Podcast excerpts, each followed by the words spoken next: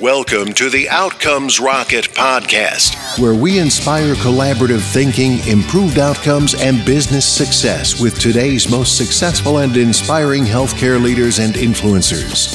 And now, your host, Saul Marquez.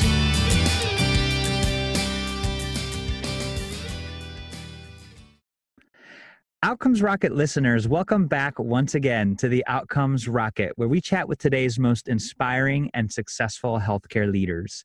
If you like what you've listened to today or in general, please go ahead and leave us a review and a rating on Apple Podcasts. Just visit outcomesrocket.com slash review and let us know what you think. We're always excited to hear from you. Without further ado, I want to welcome my very special guest. Her name is Valinda Rutledge. She's the Vice President, Public Payer Health Strategy, Care Coordination Institute in Greenville. She's also a senior advisor for PCCI. You guys have uh, uh, gotten the opportunity to hear uh, Steve Miff, the CEO of PCCI. She's a senior advisor there, and she's also the senior advisor at SG2. Valinda has done so much in healthcare and is truly a thought leader in the space that I thought it would be so wonderful to have her on the show. So, Valinda, I just want to say thank you so much for making the time to be with us today. Oh, you're welcome. This is my first time doing a podcast. So. Oh, so awesome. I'm so glad. I listen to them all the time. well, I'm honored to be the first to have you on a podcast, and and I, I, I probably uh, what will happen, Melinda, is they'll be like, "Oh, she does interviews on podcasts. We want to have her on ours, so watch out. The tsunami's coming." so, Valinda, why did you decide to get into healthcare? Well, I was one of these um, um, individuals when I was growing up in high school. I wanted to make a difference in the world. And I wasn't sure if I wanted to go into nursing or be a oh. Oh. and really thought about it a lot and really felt very passionate in terms of um, going and becoming a nurse mm-hmm. and um, making a difference in the world, uh, trying to transform the world in which we live in to leave the world in a much better place. Um, and I have always felt like that's sort of um, my uh, lifelong mission. And once I became a nurse, I went into hospital administration because I felt that I could even make a bigger impact. Wow. Um, but I never felt like I really ever left nursing. I'm just sort of taking care of the community in a different way. I think that's so neat that you know you've had the opportunity to first of all answer your calling as a nurse frontline and then administration. And now in this you know sort of thought leadership role where you're really kind of at the forefront of of what's going on that's super interesting.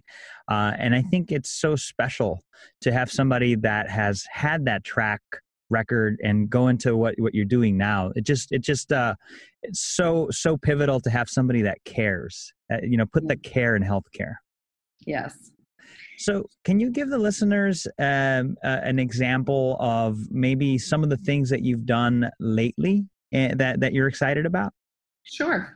So I think there's a couple things. One is um, one of the things that we've started working on, um, and I feel very passionate about, is the understanding that when you are focused on trying to improve population health, which everyone is saying our goal is to improve population health, but when you look at the numbers and you realize that only 20% of population health variables are impacted by medical care, 80% of them are impacted by socioeconomic hmm. issues, our behavior, our lifestyle, our genetics. Yes. You start realizing that in order to actually improve uh, population health or improve the health of um, the citizens of the community that you live in, your perspective, you have to have a much broader perspective in terms of the stakeholders in the room.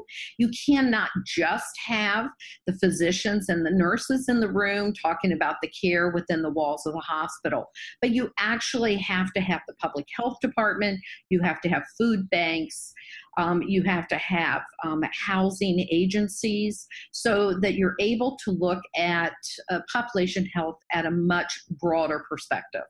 And so it really does end up being, it has to take a village to yes. make a difference in the population health.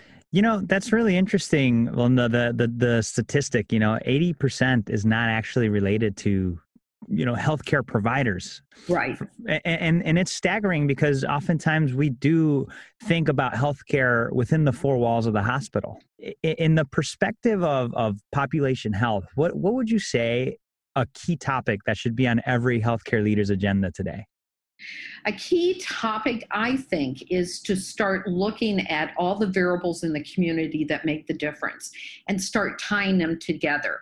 Not just have on your dashboard in terms of preventable um, medication errors or infections in your hospital. Not that those aren't uh, very important, you need to have that.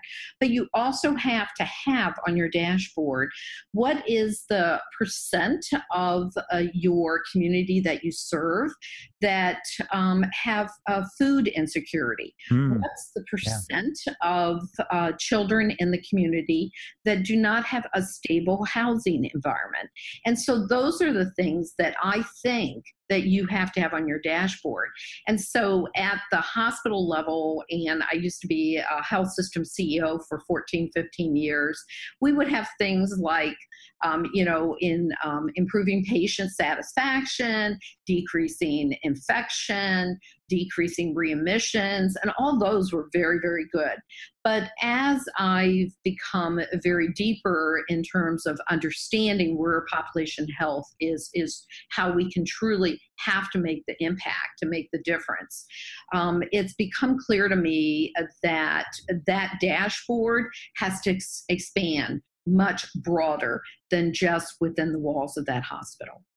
Yeah, that's so interesting, Valinda. And you know, you've you've highlighted a couple things that that we should look at as leaders looking to influence population health food scarcity you know access to to, to resources education uh, right. you know there's so many factors that could go into the equation would would how would you boil it down to maybe the top five that the people should five? look for yeah. Yeah. So um, I think what you have to do is you have to go into your community and actually do what we're calling data mapping. Okay. okay? And uh, uh, do a mapping, do a, um, a data mining of all of the issue, the socioeconomic issue. Actually start mapping it on um, you know on a map uh, so you're able to see where the areas are at that has the highest risk. Hmm. Then I think you have to begin to link the variables together.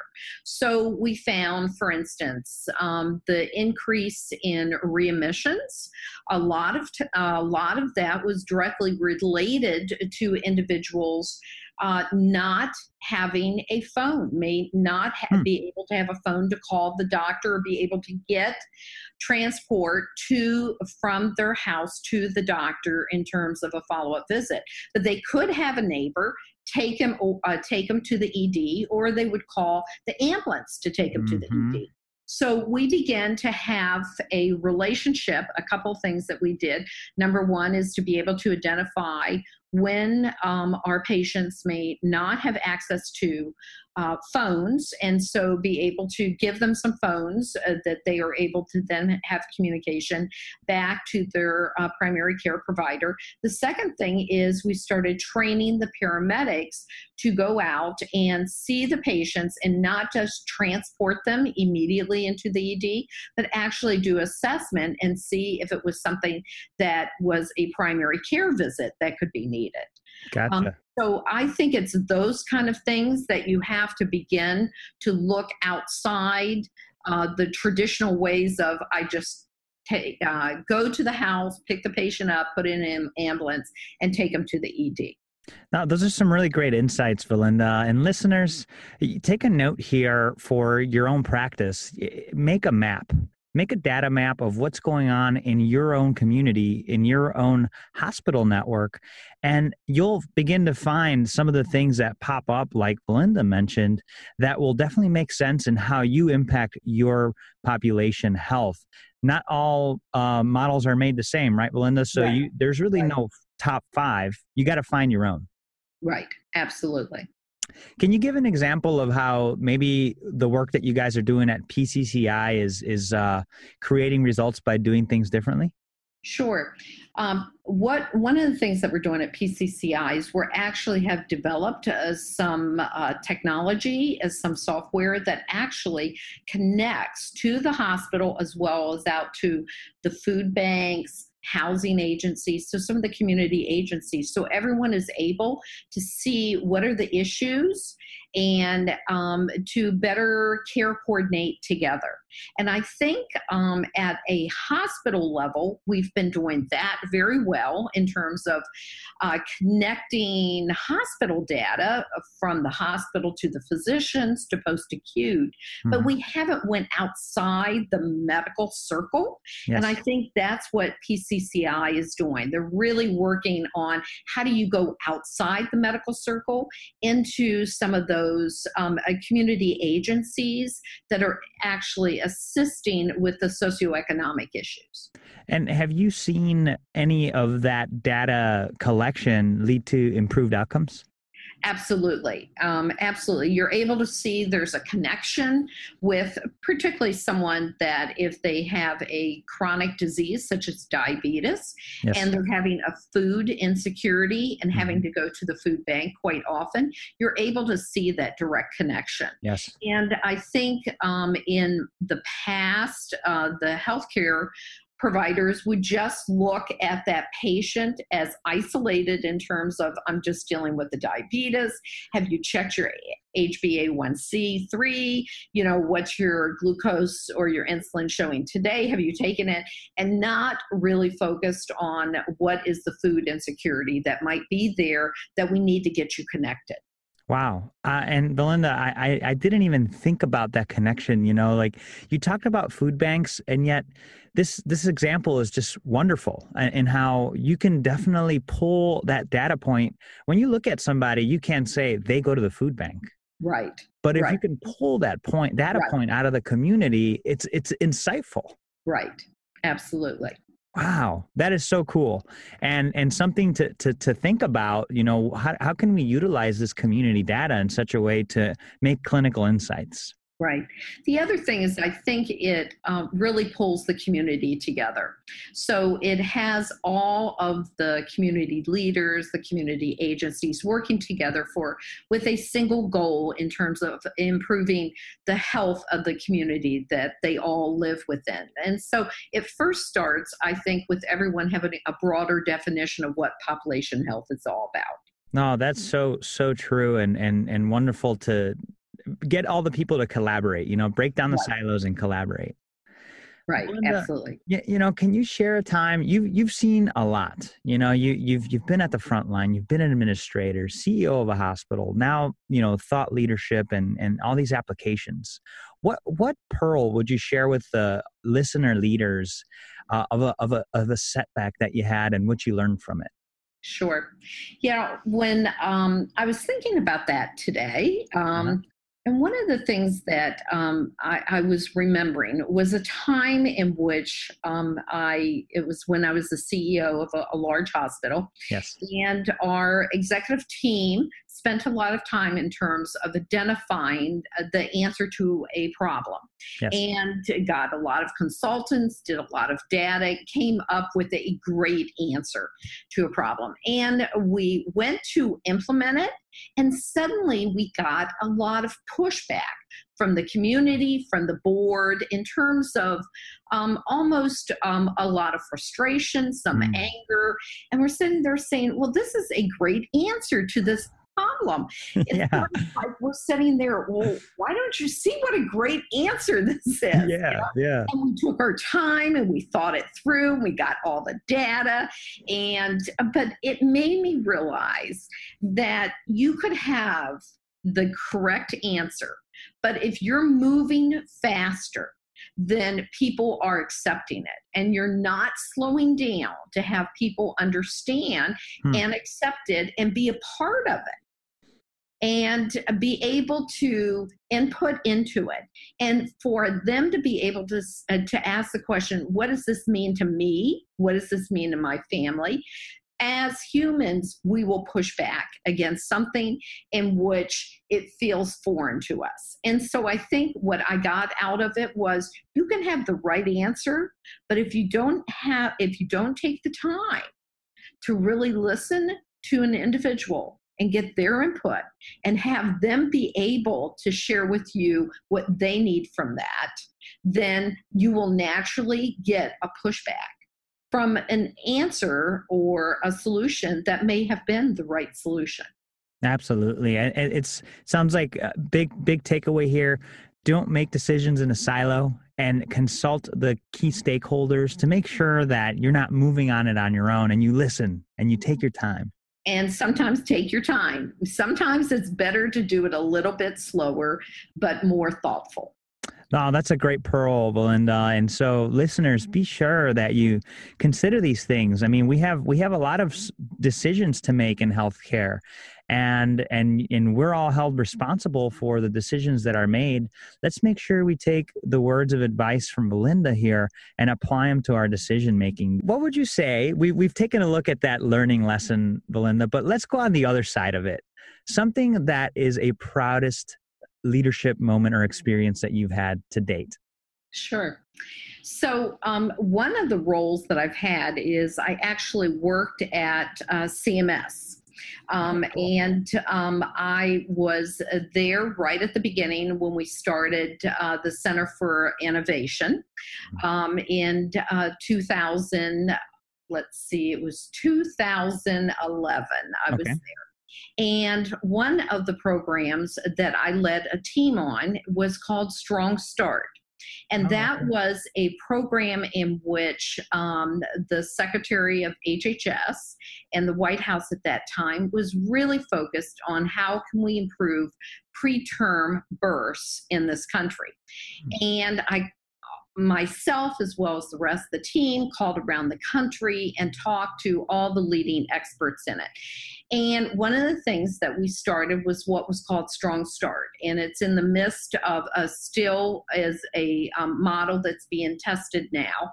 And we found that uh, one um, intervention in particular um, really had some um, interesting um, results. And one of the things that I learned um, with that was that you can do all that you need to do in terms of medical intervention but even with that, there is a degree of number of preterm births that you seem not to be able to prevent. Hmm. And a lot of those may be related to the socioeconomic, the stress within um, the environment that the uh, that the mother is living within. And so they hmm. found that a concept called centering, in which you actually it's almost like a group support of other mothers that are going through similar that they found some of the initial research has found that the number of preterm births after actually go down with wow. that. So, out of that, I'm very proud that we started that model. It's still being tested now, and I'm hopeful that out of that, we'll be able to make some major um, impact in terms of decreasing the amount of preterm births in, the, in this country. Because if we're able to do that, the lifetime impact upon those children and the babies are pretty significant. But out of that, what I really learned when I talked to people around the country was that that group support was invaluable. Hmm. And it's not to minimize what the role of um, medical professionals are in terms of uh, identification of high risk and interventions, but there is something about someone being able to help you and a group support that understands what you're going through. Belinda, eh, you know this this program seems so wonderful and and just highlights the fact that you know it goes back to the stat that you gave us at the beginning of the podcast, right? Eighty percent is you know social determinants of health, and then that twenty percent is what we could truly impact. And wow, you know you can only get so far with with healthcare. You gotta you gotta impact what happens outside so so how do we fix that you know like okay you, you found this data out. So how do we impact those those levers You know, I think the number one thing is for us to have a much broader definition of what uh, population health and for us to begin to realize that it takes all of us and that if we think that just within the walls of a hospital we can actually improve health without recognizing that we need all the other community agencies along with it to, uh, to assist us. I think that's truly when we will make a major difference in terms of seeing hmm. um, our population health measures start increasing in this country. Because as you know, um, we're not seeing um, much increase. In fact, we're seeing some deterioration um, in terms of compared to other civilized uh, countries. So I think the broader that our definition is, the more we realize it sort of takes a village, the faster we are going to be in terms of making a difference. Oh, that's uh, such a such a great great comment there, and and totally agree. Got to broaden that scope. Belinda, let's pretend you and I are building a medical leadership course on what it takes to be successful in medicine today. It's the 101 course or the ABCs of Belinda Rutledge. Right. And so we've got a syllabus that we're going to construct with four questions in a lightning round. And then we're going to finish with a book that you recommend to our listeners. You okay. Yes. Awesome. What is the best way to improve healthcare outcomes? I think as what we've been saying is is a focus on the community as a whole and get everybody in the room. Uh, don't try to do it all by yourself as a uh, health provider. Um, right now, everybody is trying to develop uh, accountable care organizations, and they're getting their teams together. They're getting their physicians together and looking at care redesign. But I would challenge you: Do you have your food bank? Do you have your housing people? Do you have get all those in the room also with you? What is the biggest mistake or pitfall to avoid? I think is not not allowing your biases uh, to get in the way to assume that you know the answer and that you're searching for the data to support the answer. You've got to come in and look at things on a very, very objective manner. How do you stay relevant as an organization despite constant change? Well, I think number one, learning organization you always have to be learning you have to be learning outside your um, your uh, industry um, and you also have to challenge yourself and challenge the person that's in the corner that hasn't said anything i think at the end you have to say hmm you haven't said anything. What um, uh, what comment do you have? Because sometimes it's the ones that are the most quiet that has been the most thoughtful, hmm. um, or they may have thought there's so much group think going on that it their opinion didn't really matter. So I think you've got to call on everyone to get their, their best and their greatest ideas out. That's such a great call out, Belinda. I love that. Um, what is the one area of focus that should drive all else in your organization? Um, the focus has to be in terms of improving population health as a whole not in terms of just decreasing hospital readmissions or decreasing medication errors, but truly it's got to be outcome oriented. It's got, at the end of the day, it's got to be have we increased the life expectancies of our community and what are the quality of their life. And finally, Valinda, what book would you recommend to our listeners? Well, there is a book that I read in 2009 that I continue to give to everyone, and it's called really? The 100 Years by George Friedman. Okay. And he uses, and I keep going back to it because you would not believe how he's been able to be very accurate in terms of his prediction of, wow. of things. Um, he uses um, what he calls uh, geopolitical in terms of looking at demographics, looking at the geography, looking at technology, and looking at our underlying culture. And he feels that it's the combination of that that actually begins to predict uh, the future and where we're going. And wow. so it's a fascinating book, and you would not believe how many times I've picked it up since I first read it in 2009. It sounds like it's one that we've got to pick up then. Yes, absolutely. It's it's on the list, Valinda. Uh, really appreciate you sharing that. And listeners, don't worry about jotting it down. Uh, just go to outcomesrocket.com slash Valinda and you'll find all of the show notes that things that we've discussed as well as links to valinda's organizations and the projects she's working on and this book 100 years valinda thank you so much for sharing. Um, can you just share one closing thought and then where the listeners could get a hold of you? Sure. So my closing thought is to understand that sometimes the way in which we have to accomplish our goals may have to be modified. Our goals do not have to be modified, but we have to be flexible. And right now, we're in an environment in which we have a lot of change going on, and we're not, and our norms are changing, our culture is changing, yes. um, where the direction sometimes we think something ACA is going to be repealed. No, it's not today.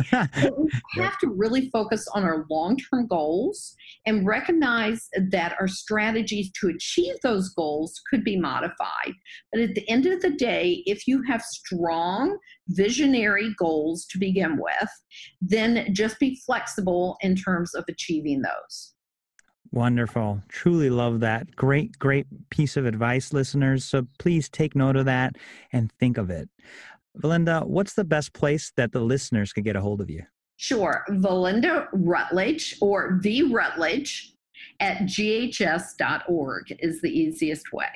Awesome. So, Linda, okay. just want to say thank you so much once again for for dedicating some time here for for us and the listeners, and we really hope to uh, to stay in touch with you soon. Great. Thank you so much. I really appreciated it. Thanks for listening to the Outcomes Rocket podcast. Be sure to visit us on the web at www.outcomesrocket.com for the show notes, resources, inspiration, and so much more.